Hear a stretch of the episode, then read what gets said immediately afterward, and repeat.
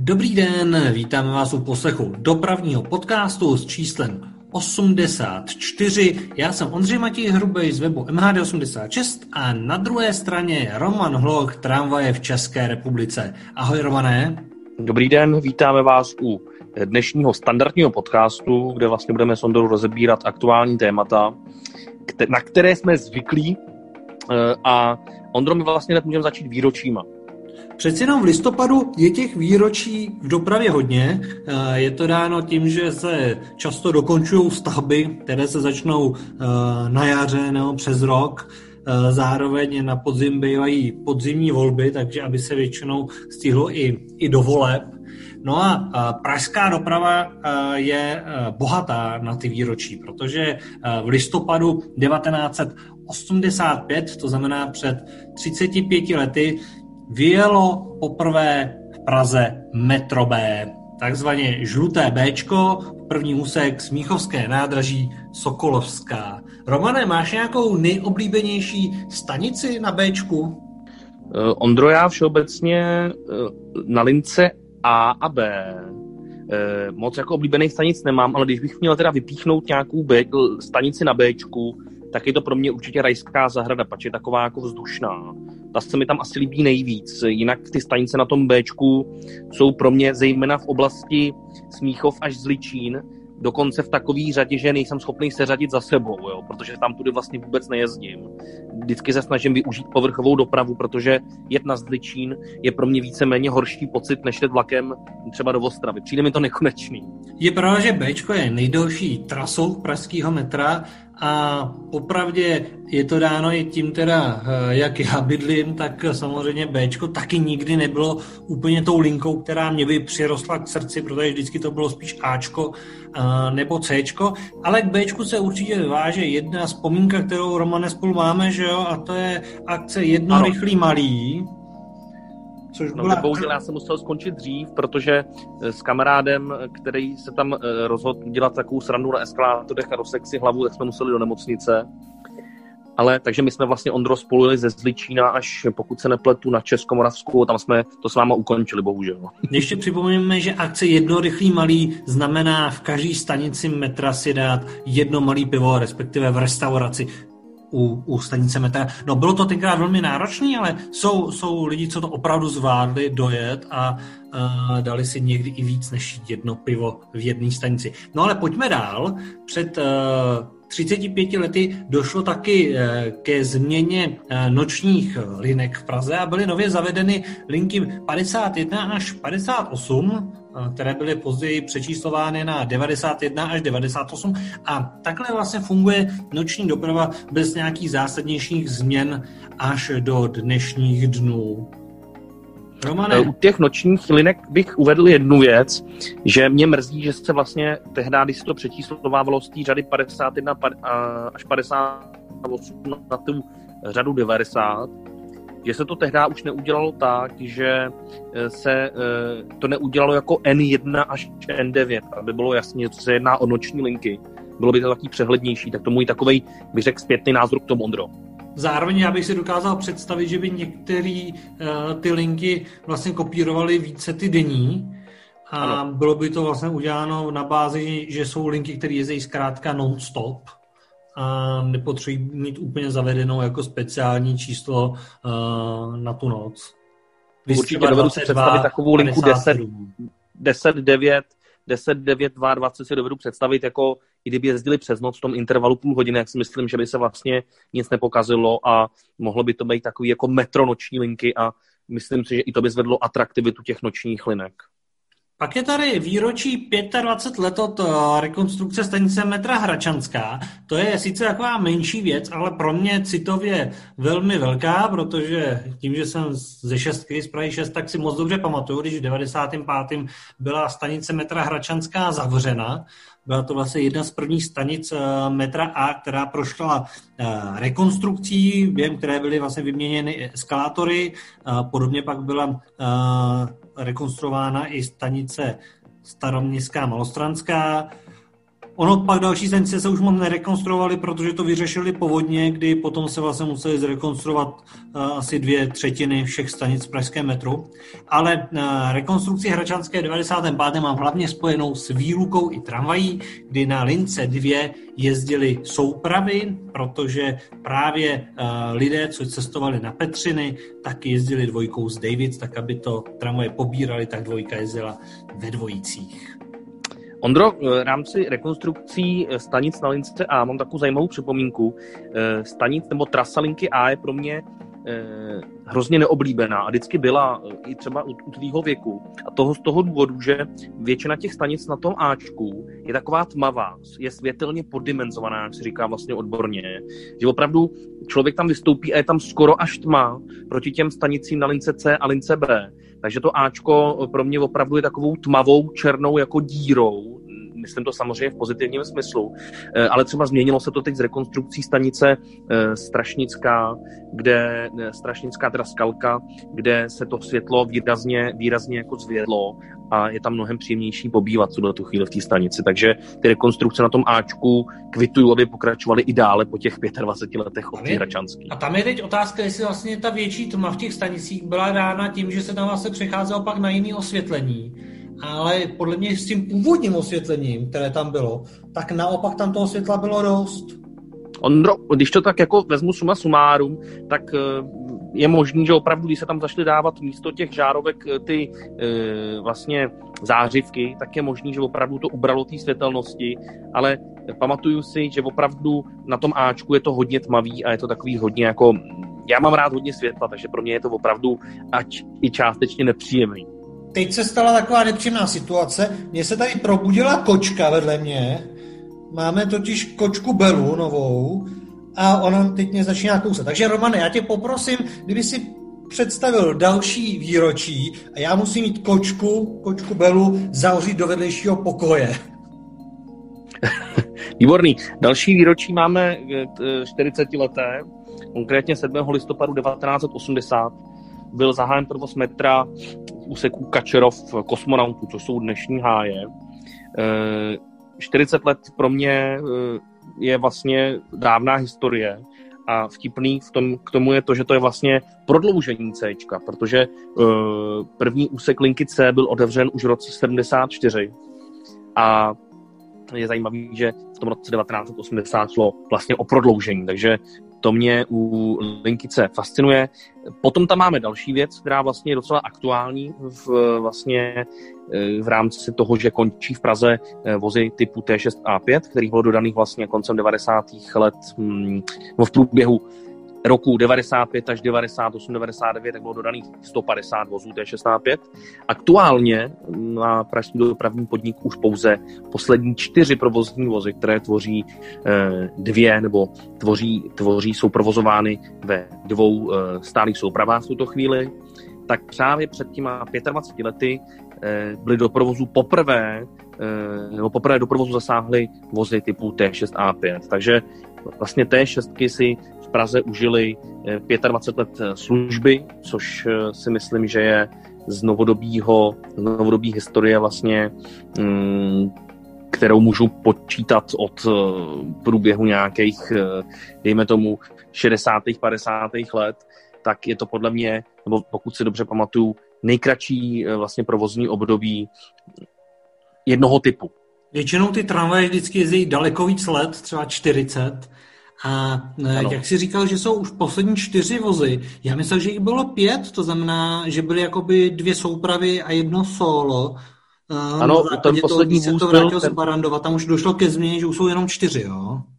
Ten poslední vůz, ten pátý vůz, který měl ještě nějaké kilometry, tak byl odstaven definitivně kvůli nějaké závadě, teď konkrétně nevím jaké, ale opravdu jsou to v tuto chvíli poslední čtyři vozy. Tak tady bychom ještě dodali, že vlastně počítá se příští rok s tím, že by měli v provozu skončit úplně té šestky. A tebe se, Romane, ještě zeptá, máš nějakou osobní zkušenost nebo vzpomínku na první setkání s tramvajemi T šest A pět? No upřímně, když se to zařazovalo v tom roce devadesát pět a dál, tak to mi byly tři roky, takže já té šestky pamatuju vlastně už jako provozní vozy, když jsem začal vnímat vlastně tramvaje. Uh, pamatuju, že dlouhou dobu pro mě ty T šestky nebyly nějak zajímavý a staly se pro mě přesně zajímavý v tu dobu, kdy se začaly vyřazovat. To je takový, jak bych to řekl, uh, takový ten šotoismus, kdy jo, jo, zajímavý pro tebe začne být něco, když se začne vyřazovat. Pak všechno fotí. Ano. Ano, to já... stejně jako třeba například aktuálně plzeňské Astry, které mě taky teda absolutně nikdy nezajímaly, ne- nemám je vůbec vyfocení a teď je to pro mě jako artikl se to vyfotit. No u těch Aster souhlasím s tebou, no. Já tam to najednou vzalo taky to obrat, ale abych se vrátil ještě k těm T šestkám, tak pravda mě bylo devět let, když začali v Praze jezdit, takže já si pamatuju ten začátek a moje největší vzpomínka je, když jsme jeli T šestkou a já už nevím, jestli to bylo na devítce nebo na čtyřce, tenkrát směrem Řepy a Kotlářka. A právě s dědou jsme jeli jedni z prvních dní tou T šestkou. Mně se to hrozně líbilo a samozřejmě ty tramvaje byly i zvláštní tím, že měly poptávkové otevírání dveří. A pamatuju si, když jsem zmáčknul to tlačítko na tu poptávku na otevření dveří za jízdy, tak mě seřvala uh, nějaká paní věku padesát let, že to nesmím mačkat za jízdy, že se ty dveře otevřou za jízdy. Ondra, já mám podobnou vzpomínku na uh, vlastně DVCčka, protože vozy, vozy uh, T tři M dva D V C, pokud se nepletu, tak začaly chodit do Prahy nějak později než T šestky. A tam si pamatuju, když se to začalo častěji zjevovat do provozu, tak jsem byl taky s mámou v tom DVCčku a tam, jsem, tam jsme zapomněli, tehra na Palmovce jsme nemohli vystoupit, protože jsme s mámou nechápali, že se musí zmáčknout to tlačítko, takže jsme jeli vlastně dál, dál až vlastně do Holešovic přes, přes most, že jo, přes Vltavu, takže na to já mám zase vzpomínky rám z těch tlačítek s DVCčkama. A tam to souhlasí, že byly až po těch T šestkách, protože uh, pražský DVCčka uh, byly až, myslím, od roku devadesát šest. Abych správně uvedl, když jsme u těch DVCček, aby posluchači věděli, o co se jedná, pražský dopravní podnik vlastně modernizoval postupně staré T tři s odporovou výzbrojí se zrychlovačem právě na ty vozy T tři M s výzbrojí T V jedna, která už vlastně byla, byla, byla modernější, nebyla, nebyla odporová, byla už vlastně na, na bázi těch modernějších prvků, byla úspornější a vlastně po dokončení těch modernizací nebo chtěli pokračovat v dalších modernizacích, ale bylo u pár vozů konstatováno, že jsou opravdu už na tom špatně ty vozové skříně, tak bylo objednáno ještě několik vozových skříní vlastně úplně nových z pražské Č K D, která vyrobila a do těchto těch nových vozových skříní byly vlastně implementovány ty výzbroje T V jedna a ty vozy vlastně na první pohled není vůbec znát, že se jedná o teoreticky vlastně zánovní vozy. Konkrétně to, se jednalo o osmnáct vozů. Ano, osmnáct vozů. Například u mě jsou ty DVCčka velice oblíbené tramvaje v Praze a bohužel pod T šestkách jsou další na řadě v rámci vyřazování. No a aby jsme projeli teď už zrychleně pražská výročí, tak je tomu třicet let, co jezdí metro B ze Florence na Českomoravskou, je to třicet let, co jezdí tramvaje mezi Palmovkou a Ohradou přes Krejcárek a přes most, který se bude v příštím roce rekonstruovat, to znamená, blíží se nám asi na rok a půl výluka právě tramvajového spojení Palmovka-Ohrada a před sedmdesáti lety vyjeli tramvaje od ústřední vojenské nemocnice ve Střešovicích na Petřiny. No, to bylo naše ohlédnutí za historii a můžeme k aktuálním tématům. Asi nejaktuálnější téma je Liberec v rámci fanoušků tramvají, protože tam vjela Gotha na první neveřejné, lomeno veřejné jízdy. V rámci aktuální situace ohledně C devatenáct se kluci z Bovera klubu rozhodli, že chtějí udělat první veřejnou jízdu, ale takovým jiným způsobem rozhodli se, že to budou sdílet online na Facebooku, rámci live streamu a vlastně fanoušci se můžou tu tramvají projet online, což je takový aktuální trend vůči té situaci. A mně se teda ten nápad moc líbil, mám radost, že se to stalo. Já to teda sledoval chviličku, těším se samozřejmě na to, až se e, zajedu projet osobně tou tramvají. Ondro, ty se na taky na ten přenos stihnul kouknout? Koukal jsem, měl jsem to tady puštěný na druhém monitoru, takže jsem viděl třeba tak půlku, půlku té jízdy. Koukalo se na to zhruba nějakých tři sta lidí, což mi přišlo velmi slušné číslo, takhle odpoledne ve svátek. A velmi se mi líbila vlastně ta aktivita toho Bovera klubu, že k tomu takhle přistoupil. To znamená, přistoupil k tomu tak, že se otevřel těm lidem a místo toho, aby si to tam jen tak jako projeli v tichosti sami, ano. Takže udělali vlastně uh, online přenos přes Facebook, na mobil. Myslím si, že na to, že to vlastně udělali šotouši, tak to bylo naprosto jako přelomový. Jo. Není to o tom čekat od toho nějaký jakoby profesionální televizní přístup, ale mně se to hrozně líbilo. A ještě bych dodal, že vlastně i Bovera klub na tu jízdu nabízela prodej vlastně jakoby symbolických jízdenek za padesát korun. A já jsem se na ten přenos díval, a když to právě skončilo, a právě mluvili i o těch jízdenkách, jak si kdo chtěl mohl koupit, tak jsem si říkal, no přece nepojedu na černo, když jsem jel téměř z Jablonce do Liberce a pak ještě na Lidový sady a podpořil jsem právě padesáti korunou, což stál ten lístek Bovera klub, protože se mi opravdu líbila ta iniciativa a to, že takhle to může fungovat a takhle se dá i zachraňovat různý prostředky veřejné dopravy. Ještě k té samotné tramvaji chtěl bych doplnit, že se vlastně jedná o uh, odkoupený vůz z Německa. Je to vlastně premiérově, když se na českém území uh, taky historii nějaké novodobé, nevím, jestli historicky se tady něco takového zjevilo, ale mám za to, že ne. Tak je to vlastně historicky poprvé, kdy se po českých tramvajových kolejích projel uh, vůz Gotha. Um, je to vlastně typická německá tramvaj. Je to podle mě v Německu typický, třeba jako u nás ringonferky. Je to vlastně dvounápravový jednosměrný vůz, který je atypicky řízen takovým volantem. Opravdu to vypadá jak volant ze staré Škodovky, pomocí kterého se vlastně zadávají jízdní stupně a liberecký nebo Bovera klub, který samozřejmě funguje v úzké spolupráci s libereckým dopravním podnikem, tak informuje o této tramvaji, že ta tramvaj má sloužit vlastně pro účely komerčních jízd, aby ulehčila právě jak Boveře, tak i té tramvaji M T, kterou má vlastně Bovera klub dlouhodobě zapůjčenou z Technického muzea, tak aby tyhle ty dvě historické krásky nebyly právě ojížděné tak moc, tak si pořídili tu Gothu. A zajímavostí je, že oni Ondro k té Gothě mají i podvozek pro rozchod čtrnáct třicet pět milimetrů.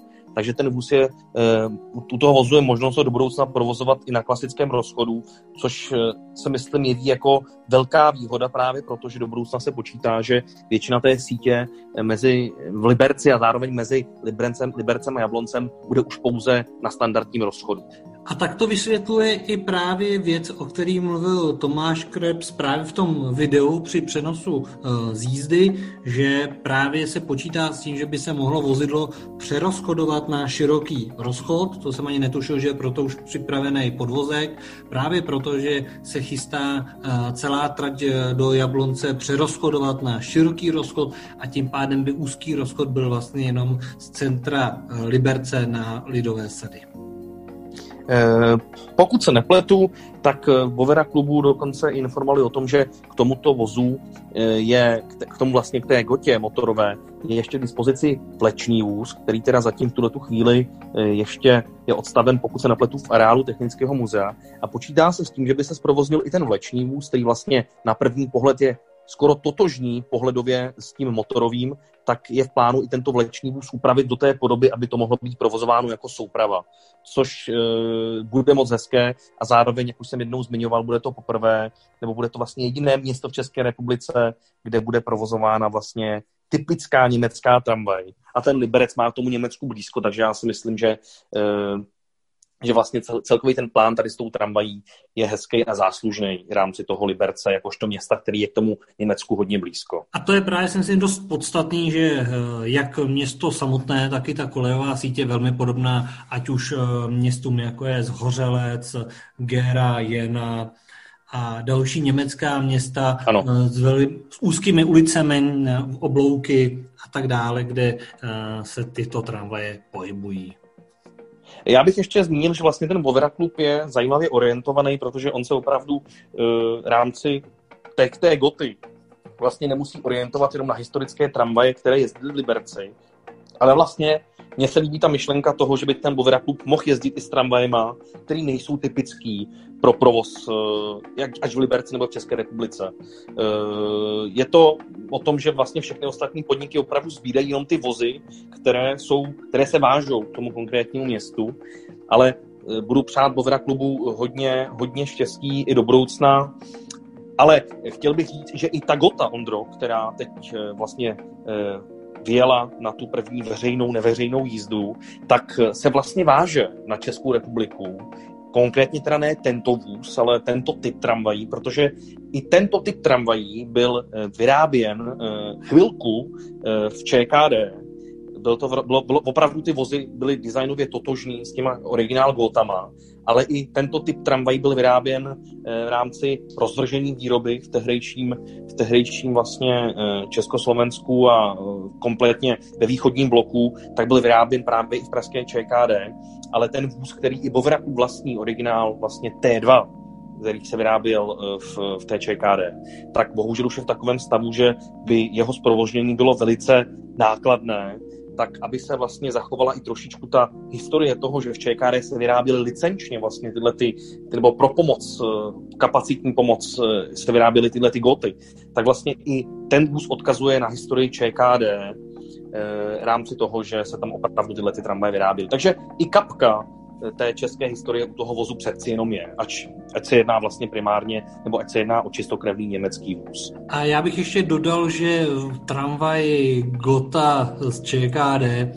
jezdí i v Bad Schandau, kde jeden vůz pořád mají, který pochází právě z pražské ČKD. Ano, je to tak.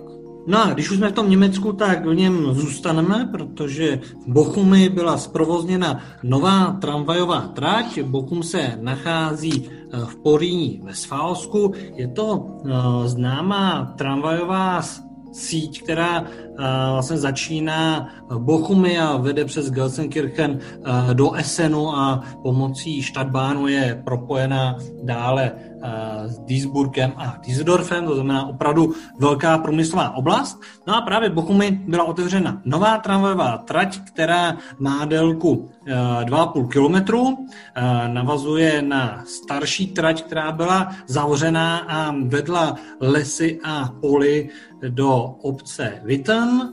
No a právě na nové přeložce, která už je dvoukolejná, to znamená není jednokolejná, tak jezdí i nízkopodlažní tramvaje Variobahn. No a zajímavé je, že kromě toho, že byla otevřena tedy tato nová trať, tak zároveň Bochum ukončil, nebo Bochum ukončila provoz nízkopodlažních tramvají N F šest D, což jsou divagy z devadesátých let. A jsou to ty tramvaje, které jsou nízkopodlažní, myslím, ze sedmdesát procent. A všech z čtyřiceti vozů Bochum postupně prodala do polské lodže, kde uh, nízkopodlažní tramvaje teď jezdí a Bochumy uh, tramvaje tedy skončily a nahradili je uh, novými variobány. Romane, jdem do Prahy zpátky. Je to, Ondro, zajímavý, že uh, už z uh, Němec... Ano, Ondro, ještě bych, ještě, bych, ještě bych chtěl říct, že mě fascinuje, že vlastně v Německu jsou tak daleko, že se prodávají nízkopodlažní tramvaje. Uh, Jsem zvědavý, kdy to nastane u nás, když třeba, já nevím, v Praze se začnou vyřazovat vozy čtrnáct a budou se odprodávat, já nevím, nikam na východ, třeba do Ruska nebo na Ukrajinu. Ale je, uvidíme, jak to bude. Každopádně Německo se vlastně zbavuje první várky nízkopodlažních tramvají a je to takový zajímavý, jaký bych řekl, zlom. Myslím si, že je to taky kus historie, protože uh, tyhle tramvaje zkrátka patří k devadesátým letům a, a milénium v německých městech, uh, kde uh, tvořili právě většinou základ té první nízkopodlažní vlny a skončili vlastně podobně zhruba jako v Praze ty T šest. To znamená, jsou tramvaje, které uh, jezdily uh, dvacet pět let a stejně jako T šest, které taky nejdou do šrotu, ale z Prahy se prodávají do dalších měst na východ, tak uh, s těmahle tramvajemi je to vlastně úplně to samé. Přesně tak. Uh, Ondro, my se pojďme vrátit do Prahy. Uh, linka devatenáct. Uh, abych to Abych to rychle shrnul, ty jsi informoval o tom, že vlastně linka devatenáct znovu vznikne, je to linka, která už v Praze jezdila před několika lety, měla znovu vzniknout, ale co pro ní, nebo co na to mělo být nejzajímavější, tak to vlastně měla být první trvalá linka, která bude ukončena u Vraťově. To znamená, že by na ní byly vypravovány pouze vozy K T osm D pět R N dva P, které jsou, které jsou oboustranné, obousměrné, obousměrné, pardon, a měli, měla ta linka být ukončena právě na té nově budované kratoučké trati, která by byla u Vratí ukončena vlastně v blízkosti metra Pankrác před, nebo vlastně částečně před obchodním centrem Arkády Pankrác. Těšil jsem se na to, že opravdu se tam svezů. Teď si, Ondro, přišel k informaci, že to tak nebude a že se teda tramvají vlastně na Pankrác nesvezeme. Ondro, co o tom víc, víc, víc, víc, víc nebo co, co o tom můžeš našim posluchačům říct? Tak ono to bylo divoké už od začátku, když začala stavba té tramvajové trati těch pár desítek metrů od Pražského povstání před uh, směrem k Pankráci, kdy na tiskové konferenci bylo jasný, že jiný názor má magistrát hlavního města Prahy a jiný názor má městská část Praha čtyři, kdy Praha čtyři byla pro, aby se stavěla tam tramvajová trať jakožto rezerva a příprava pro další prodloužení až k Pankrátské poště a zároveň, aby tramvajová trať mohla pak pomoct při výlukách metra C, ale že kvůli těm pár metrům není důvod tam zavádět teď pravidelnou, pravidelnou linku, ale opačný názor měl radní pro dopravu Adam Scheinher a magistrát, kteří vlastně chtěli teď na konci listopadu slavnostně uvést novou tramvajovou trať do provozu, ač tedy jenom pár metrů, a vypadalo by to hloupě, kdyby tam vlastně byly jenom koleje a na nich parkovaly auta, takže chtěli zavést tam tramvajovou linku devatenáct, která by jezdila právě z Pankráce na Kubánské náměstí. No a dlouho to tlačili na sílu, Ropy to měl vlastně i za úkol zpracovat, řešilo se i to, jak bude linka devatenáct jezdit přes náměstí Bratřicinku, protože křižovatka u Otakarovy kapacitně by měla problém s další linkou, takže tam vlastně vzniknul trošku paskvil, kdy linka devatenáct by ve směru z Pankráce na Kubánské náměstí jezdila Zámeckou ulicí, to znamená nejela by přes zastávku na náměstí Bratřicinku a Otakarovu a v opačném směru na Pankrác by tedy jela přes Otakarovu a náměstí Bratřicinku na náměstí. No ale přesto všechno Praha čtyři řekla, že nechce zkrácení autobusové linky sto devadesát tři, která projíždí vlastně celou Prahou čtyři, jede um, někde, myslím, jestli z Kunratic, kolem IKEMu, nemocnice Krč, přes sídliště Krč, sídliště Pankrác, Budějovickou polikliniku a tak dále. A tahle linka vlastně měla skončit nahoře na Pankráci, kde by lidé museli přestoupit do linky devatenáct tramvajové, aby si jeli dolů do Nuslí a do Vršovic. A to se uh, logicky Praze čtyři nelíbilo. To znamená, Praha čtyři dala podmínku, že dobře, zaveďte tramvajovou linku devatenáct, ale neskracujte linku sto devadesát tři, což samozřejmě by způsobilo více náklady na vozokilometrech a nemělo by to smysl. Takže nakonec uh, Ropit vydal prohlášení, že linka devatenáct nevyjede z těch důvodů a za sebe si myslím, že je to v pořádku, protože ta devatenáctka by byla tak krátká linka, která by vlastně opravdu dělala jenom radost šotoušům a jinak normálním cestujícím, kteří tam jezdí, tak by vlastně znepříjemnila to cestování tím, že by vlastně museli lidé nuceně přestupovat na Pankráci do linky devatenáct, místo toho, aby jeli přímým autobusem a zároveň autobus jezdí sto procent nízkopodlažní a tady vlastně tramvaj by jezdily zmíněný kátečka, které jsou nízkopodlažní pouze u, u jedních dveří. Ale myslím si, že linka devatenáct časem se opráší a to především až i v její budoucí trase, protože budoucí plán je, aby se linka devatenáct vrátila na Lehovec, to znamená, aby jezdila v té tangentě Lehovec, Palmovka, Ohrada, Želivského, Strašnická, Kubánské náměstí, náměstí Bratřicinku a Pankrác. A v takové podobě už ta tramvaj bude mít daleko větší smysl, než když to bude jezdit jenom tady takový jakoby malý kousíček, který vlastně e, není zapotřebí, tak e, v případě toho Lehovce to bude dávat další a větší smysl. No ale proč ten Lehovec nevznikl už teď, tak to je právě už zmíněná e, plánovaná oprava mostu, e, který vede z Palmovky na Ohradu, který se má začít rekonstruovat příští rok, myslím, v květnu.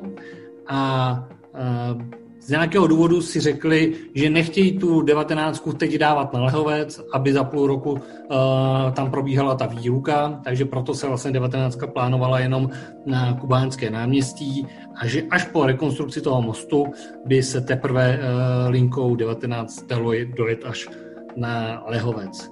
No možná právě to, že, by, že se rovnou neplánovalo až na ten Lehovec, tak možná to právě tu linku uh, teďkom pohřbilo. Co je na tom nejvtipnější, takže vlastně na tom novém úseku nebo na té nové tramvajové trati z Pražského povstání na Pankrác, kde se to vlastně bude sice no vlastně nové. Na ta trať, co je na tom zajímavé, ona vlastně fakticky nikdy nezanikla, proto se to takhle mohlo rychle postavit. To bylo na tom asi takové nejzajímavější, nejzajímavější fakt v rámci té stavby. Ale vlastně od té části, kde vlastně současně linka osmnáct vlastně odbočovala e, doleva pod magistrálu, tak tam se teď vlastně zbudoval e, plnohodnotný trojúhelník, e, kde vlastně je možnost odbočit z, té, z toho nového úseku e, na Pankrác, Pankráce vlastně zpátky k vozovně, případně je možné ho projet rovně, prostě všemi směry to je možné projet. Vlastně od tohoto úseku, ono, od toho trojúhelníku, budou až na ten Pankrác parkovat na té nové tramvajové trati auta. Takže to mi přijde jako asi úplně nejbizarnější aktuálně vůči tomu, že se tam spoustu milionů vlastně proinvestovalo a budou na tom stát Ondro auta. Takže... Ale na druhou stranu je to příprava do dalších let a bude to fungovat vlastně podobně jako tramvajová trať u... Uh... státní opery a Národního muzea, kde uh, vlastně vznikla taky tramvajová trať, taky se na ní parkuje, uh, tam je ještě problém, že tam se dokonce parkuje na ní nelegálně u toho Národního muzea, za to tady by pak mohlo být to parkování legální. Ale myslím si, že je to podobný základ pro budoucí rozvoj tramvajové sítě, stejně tak, jako se udělala uh, ta křižovatka za Lihovarem. A to, že se udělá nějaká předpříprava, neznamená si myslím nutnost, že se má tam zavádět nějaká pidilinka jenom proto, aby se tam jezdilo, když ve výsledku by to třeba cestujícím vlastně přitížilo v tom, v tom cestování. Ano, přesně tak.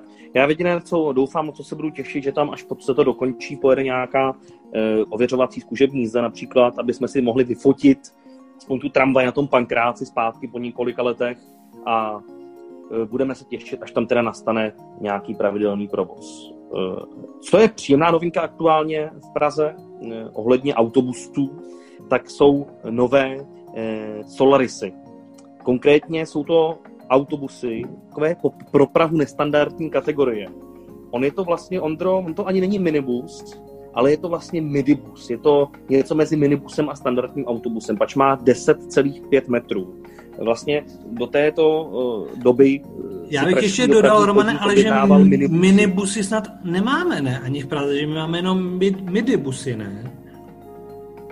Ondro, myslíš, myslím, že ty že... Solarisy osm celá devět...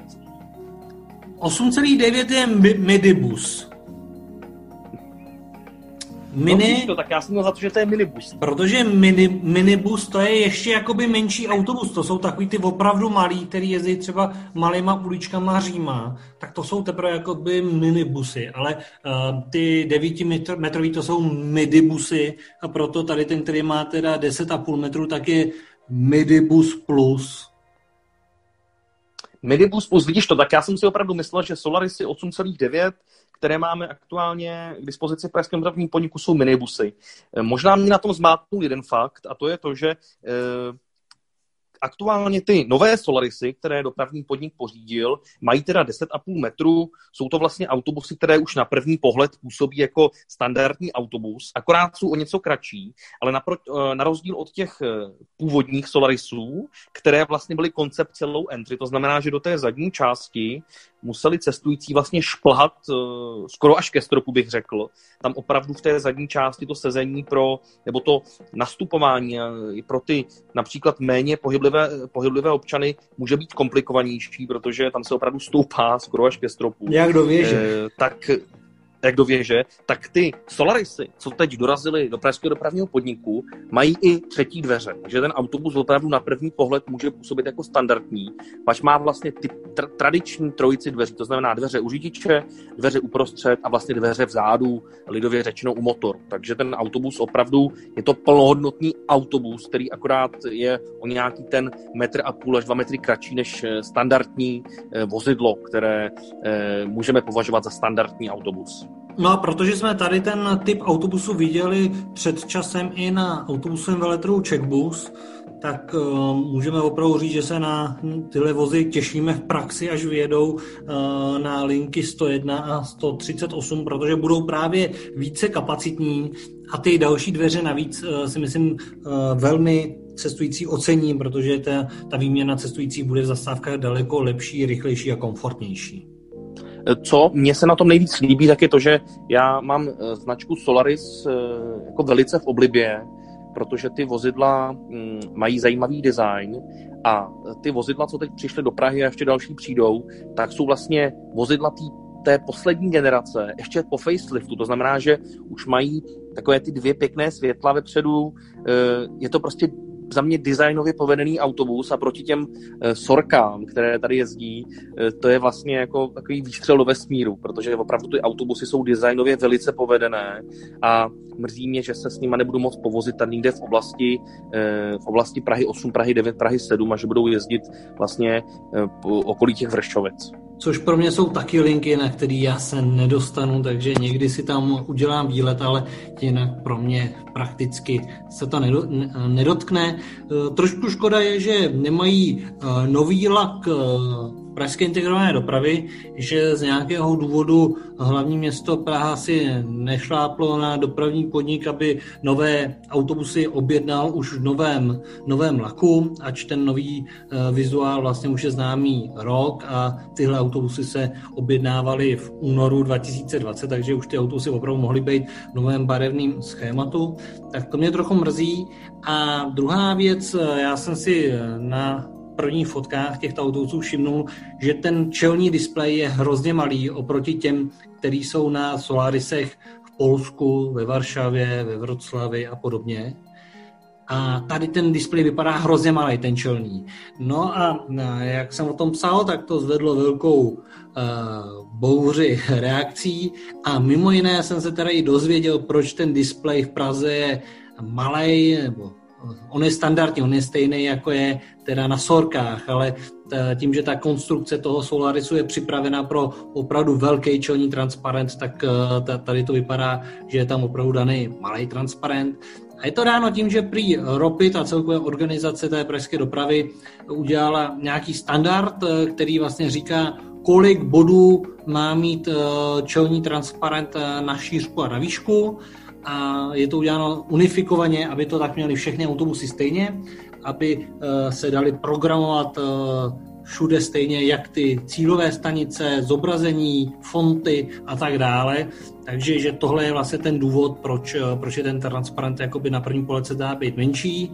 Samozřejmě dalo by se to asi řešit tím, že by se mohl objednat větší transparent se stejným počtem těch zobrazovacích bodů, ale to zase prý nedělá ten výrobce, od kterého orientační ano. systém Ondro. Praha odebírá. Tak musím kvitovat, že tohleto řešení, o kterém ty mluvíš, že se vlastně zvolil transparent s takzvanou větší roztečí těch zobrazovacích bodů, tak na to přistoupil před, bych řekl, už lety ústecký dopravní podnik, kde vlastně ty čelní transparenty Pravda, uste- a byly... celkově doprava Ústeckého kraje, tam mají taky vlastně velký transparenty.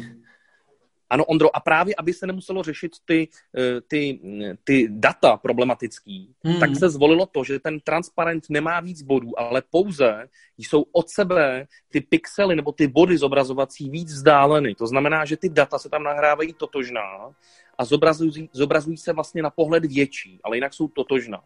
A já teď teda, Ondro, nevím, od jakého výrobce jsou ty panely, které jsou na těch Solarisech, ale vím, že společnost Bustek, která je vlastně konkurenční společnosti Buse, tak ty transparenty vyrábí. A rozhodně, rozhodně tyto společnosti nabízejí podle mě tuto, tuto úpravu nebo tuto variantu panelů, protože kdyby je nenabízeli, tak je to vlastně, jak bych to řekl, zpátečnická cesta a hlavně náš zákazník, náš pán, jedná se o společnosti, které jsou velice pružné rámci těch panelů. Takže myslím si, Ondro, že to je jenom čistá výmluva. Opravdu čistá výmluva. To je výmluva. Dost možný, že se prostě nechce, že se nechtělo. Ano, nechce se, nechce a zkrátka, se. Budeme to dělat, jak jsme to dělali doteď a přece nebudeme něco zlepšovat pro cestující. A já jsem rád, že si správně z, uh, připomněl Ústecký kraj a Ústí nad Labem s těma panelama, protože přesně to podepisuje ten můj nápad, že jsem psal, když by mohli mít větší, větší právě roztoč, nebo mohly by být ty body větší a dál od sebe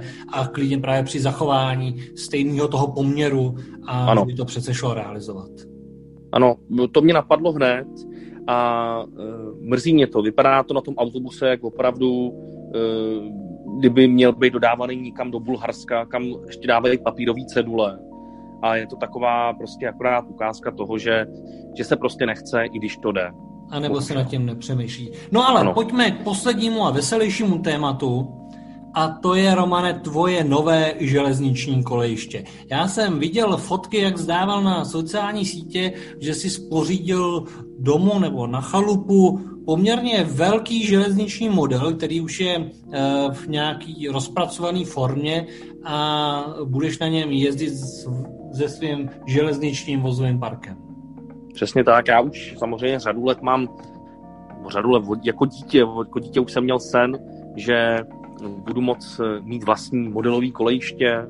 Vždycky jsem chtěl hánulky, protože ty hánulky jsou takový jako uchopitelný třeba proti těm TTčkům, který jsou takový drobounký, pak jsou samozřejmě ještě N K, to jsou ještě menší vláčky, jo.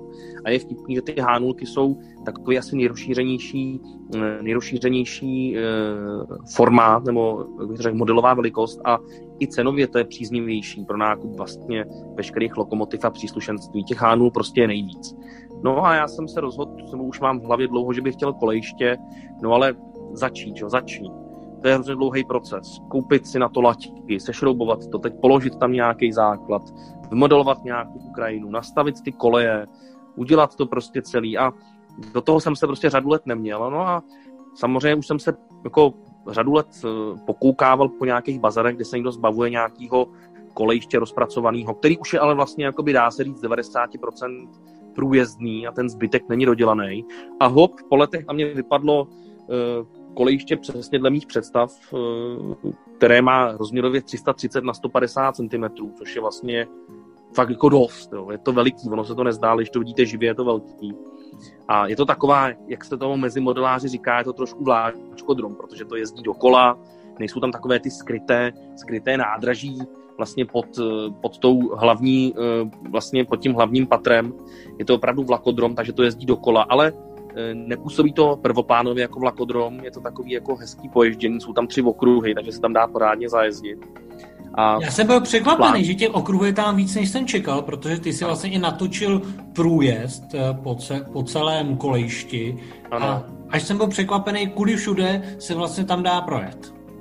Opravdu, takovou tu standardní rychlostí ta mašinka to kolejiště celý projede za tři minuty, což jako je, bych řekl, jako dlouhá cesta, jo? Takže to se mi líbí.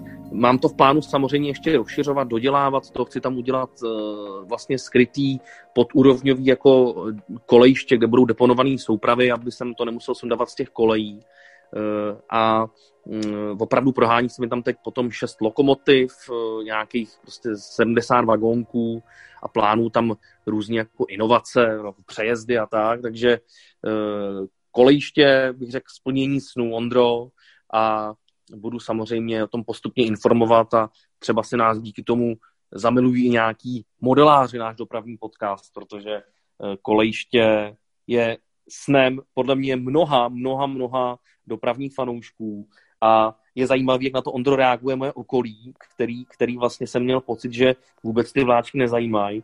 Třeba i lidi od ženy v práci, jo. Žena přišla do práce a říkala tam, že jsem si koupil kolejiště a vlastně z, celý, z celého toho kolektivu vypadlo, že to všichni mají rádi. No protože to je prostě krásná věc a každý by si to někdy přál, nebo prostě během života, ať už v dětství nebo pozici, každý někdy přál mít takový kolejiště.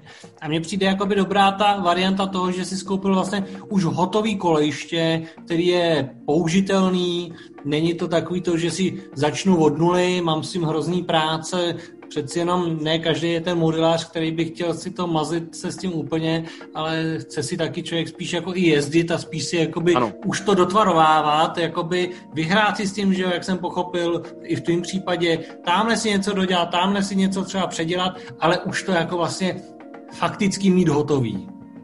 Ano, co je, Ondro, vlastně vtipný, že abych to ještě upřesnil posluchačům, tak jsou dva typy modelářů, když bych to tak jako shrnul. Jsou lidi, co mají rádi právě buď tyhle ty takzvaný vláčkodromy, to znamená, že to opravdu jezdí dokola a je to takový e, míň reálně, míň reálně modelový, jo? Nebo teda je to, je to spíš opravdu model než reálná železnice. A pak jsou lidi, kteří tvoří takzvaný, e, teď mi to slovo sakra vypadlo, modulový kolejiště, ano, modulový kolejiště. A tam se ten provoz vlastně simuluje e, vůči tomu reálnému ta, téměř jako jedna ku jedný. To znamená, že vy si postavíte modulový kolejiště, který je který vede ideálně třeba podél zdi místnosti. No, to musíte mít už opravdu velikou místnost, jestli chcete mít modul. A vlastně opravdu tam tu trať máte dlouhou, rovnou, jsou tam prostě dlouhý lesy, dlouhý roviny, dlouhý oblouky, pak je tam nějaký nádraží. A vlastně standardně takovýhle velký modulový kolejiště můžete postavit nebo rozestavět nějaký větší už hale nebo v nějaký klubovně. Je to vlastně velice jako náročný prostorově a jsou vlastně zatvrzelí lidi nebo zatvrzelí modeláři, který by který ty vláčkodromy neuznávají a chtějí jezdit jenom na tom modulovém kolejišti, který je, jako je reálnější pro ten, nebo představuje jako reálnější ten provoz e, klasický, než tenhle ten vláčkodrom, ale na to já jsem jako prostorově omezený, takže jsem zvolil i ten vlakodrom, jak se říká mezi modeláři, kde ty vláčky vlastně jezdí hodně dokola. Vlastně ale... něco jako u Krále železnic, že jo? Tam je to taky vlakodrom. Dá se říct, že u Krále železnice to je jako vlakodrom, ale e, jako... Co bych třeba, Ondro, porovnal, my jsme tehdy vlastně byli spolu i na Petřinách se podívat, že jo? Jasně. Pokud se nepletu, nenatáčeli jsme tam i podcast. Taky, speciální. taky. Tak na těch Petřinách to měli třeba krásně udělané, kde to krásně vlastně vystihovalo tu, tu realitu a bylo to tam udělané spíš modulově, než jako vlakodromově. E, opravdu na tyhle ty dva vlastně segmenty se ty modeláři rozdělujou a e, samozřejmě Ondro, další můj velký sen by samozřejmě měl mít nějaký ten, nějaký ten modul, kde bych mohl prostě sto metrů jet rovně a houkat a... Jo, ale to není v mých jako prostorových kapacitách. A, to naprosto um, chápu, no.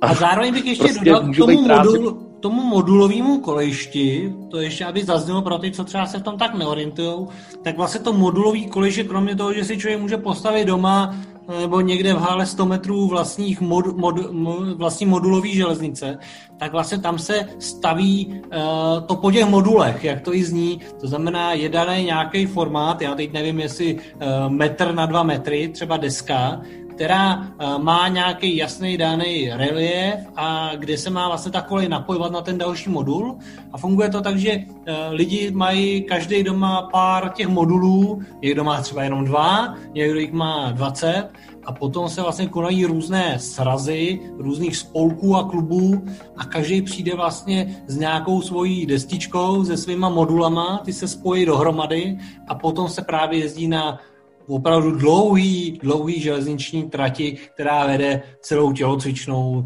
tam a zpátky.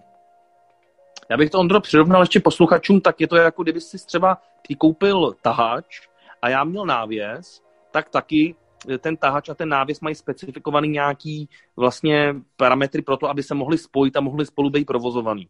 Tak to modulový kolejiště je hodně stejný. Oni například, jak si říkal, ty lidi, co mají třeba dvacet, dvacet těch segmentů, tak je mají koncipovaný tak, že oni vlastně postaví těch dvacet a na tom kraji, na tom, na tom konci toho prvního segmentu a toho dvacátého tak tam mají vlastně ten standardizovaný rozměr, aby se to vlastně s tím druhým modulem mohlo přesně potkat. No jasně, jo, samozřejmě. Takže... Jde o to, že když to chceš mít právě na to napojení s někým cizím, tak musíš do, no, to mít připravený na nějaký dohodnutý uh, míry a rozměry, ale když si děláš vlastně modul uh, těch desek, který máš sám mezi sebou doma, ano. tak tam samozřejmě se můžeš pohybovat uh, v jakýchkoliv jakoby, možnostech, který ty chceš. V jakýchkoliv možnostech, přesně tak. S tím, že samozřejmě představa, že si postavíš Ondro svůj vlastní modul a pak jdeš na výstavu a najdou ti tam skrz to jezdí vlastně desítky, ne listovky jiných modelů a je tam vlastně na tom provozovaný reálný provoz, tak je podle mě jako moc hezká a je to takový jako další level, ale podle mě obrovský žrout času jezdit na nějaký výstavy. Tam strávíš víkend a to je... To je to vlastně je jako úplně stejný, jako kdyby si jezdil na nějaký kraslobruselský soustředění, že jo? A, přesně tak, přesně tak, přesně tak. No. Nebo na soustředění, já nevím, volejbalový nebo badmintonový, prostě úplně jako takový ty akce, který třeba nejdou moc spojit s tím rodinným životem. Ono taky spousta těch modelářů si myslím, že má hodně tolerantní manželky nebo jsou sami, že jo? Přesně tak, jeden víkend na, na, na, do Chrudimi, další uh, víkend do Mimoně a třetí víkend do Valašského Meziříčí na uh, sedmifinále. No, tímhle si myslím, že můžeme vlastně i zakončit náš dopravní podcast takhle zvesela. Přesně tak. Říkám ještě, pro zachování dobrých rodinných vztahů jsem se opravdu nevrhnul na tu modulovou formu taky, takže jezdí na chalupě a tam prostě během toho člověk popíjí a věnuje se i rodině a je to takový, jako bych řekl, schovývavější vůči té rodině, protože opravdu to modelaření je časově dost náročný a vstříc modulu Mondro, no, až nám bude padesát a budeme po rozvodech. Já myslím, že jsme probrali zase zajímavý témata. Díky moc, Romane, za dopravní podcast a děkujeme všem posluchačům, kteří si nás opět naladili. Díky a naslyšenou. Naslyšenou, přátelé, budeme se těšit u dalšího dopravního podcastu.